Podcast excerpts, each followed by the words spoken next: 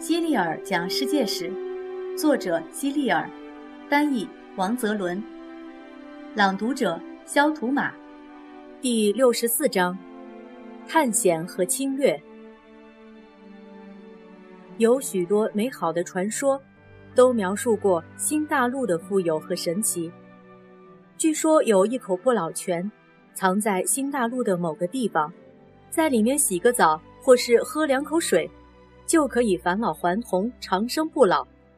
还有人说，新大陆中有个城市叫黄金国，整个城市都是用金光灿烂的黄金修建起来的。于是，每个热爱冒险的人筹到足够的资金后，就会出发前往新大陆，寻找那些传说中的宝藏。他们个个都认为，在找到宝藏后，就能名利双收，还能得到智慧。得到永不消逝的青春。这些人中有个名叫庞塞德莱昂的西班牙人，他的目的是寻找不老泉。然后在这过程中，他发现了佛罗里达州。遗憾的是，他不但没有找到不老泉，反而与当地的居民起了冲突，死在混战中。还有一个人叫荷南多·迪索多。他想去寻找黄金国，他在旅途中发现了密西西比河，这是新大陆最长的一条河流。同样遗憾的是，他没有找到黄金国，反而生了病，因高烧不退而客死他乡。他的同伴们为了让美洲印第安人害怕他们，就说迪索多是神，神不可能死。他们不想让人发现迪索多已经死掉。就在一个月黑风高的夜晚，悄悄地把迪索多葬在了由他发现的密西西比河里。然后，他们编织了一个谎言，说迪索多去了天堂，不久就会回来。墨西哥是美国南边的邻国，在那时候，墨西哥的原住民叫阿兹特克人，属于印第安人的分支。阿兹特克人的文明程度比其他印第安人高得多。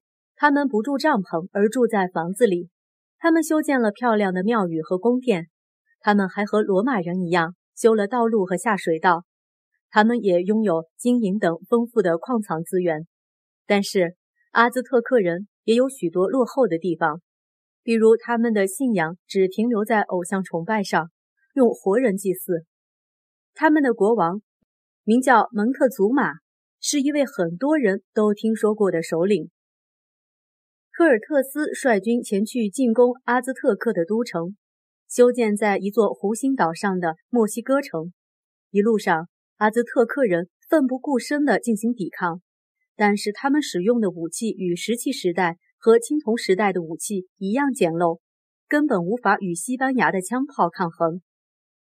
阿兹特克人的首脑蒙特祖玛想与这些西班牙人和解，他把许多礼品与黄金送给了。科尔特斯，科尔特斯到达墨西哥城后，原本是敌人身份的他，受到蒙特祖马的盛情款待。科尔特斯想把蒙特祖马也变成基督徒，于是给他讲了许多基督教的情况。但是蒙特祖马坚持认为自己信仰的神明很好，虽然基督教的上帝也不错，但没有必要改变信仰。于是科尔特斯突然翻了脸。抓住蒙特祖马，双方展开了激烈的战斗。最后，科尔特斯杀死了蒙特祖马，成功的征服了墨西哥城。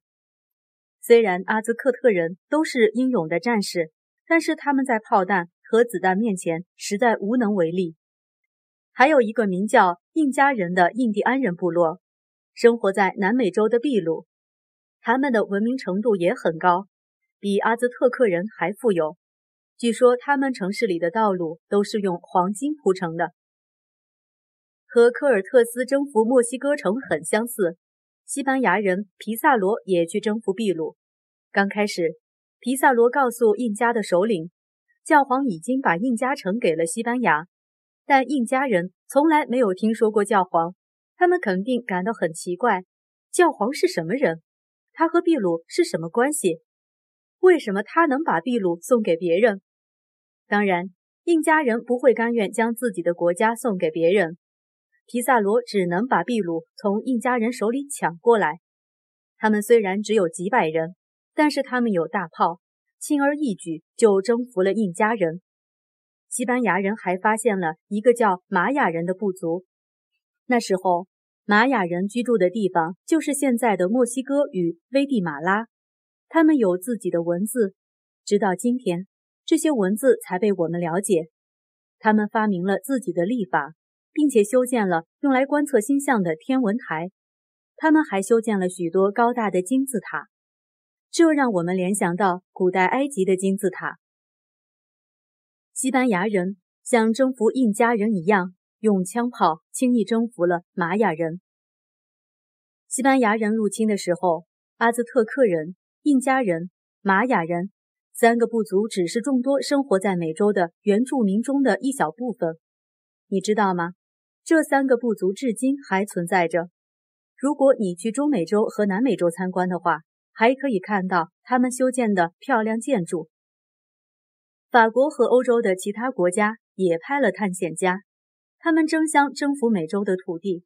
后来又派去传教士，把基督教传播给美洲的印第安人。如果你想知道的更多，可以读一些美洲历史。阿兹特克日历盘，阿兹特克日历盘是墨西哥人的独创，原本是雕刻在一座巨石上，它是墨西哥人奉献给太阳神的一块纪念碑。在圆盘中央的托纳提乌，即太阳神的周围，刻有阿兹特克的历法和文字。这块日历盘也是阿兹特克文化的象征。进攻阿兹特克。一五一九年，西班牙殖民者科尔特斯利用墨西哥印第安人的内部矛盾，向阿兹特克国发动了进攻。就像图中所看到的一样，手持木棒的阿兹特克人。在科尔特斯的大炮面前，只是一个个用血肉做成的靶子而已。探险家的本质，欧洲人开辟新航路的动力就是对金币的狂热。随着新航路的开辟，这些探险家也给当地人带去了疯狂的掠夺和杀戮。亚洲、非洲和美洲许多国家从此沦为西班牙殖民者掠夺的对象。葡萄牙和西班牙则充当着这支掠夺队伍的前锋。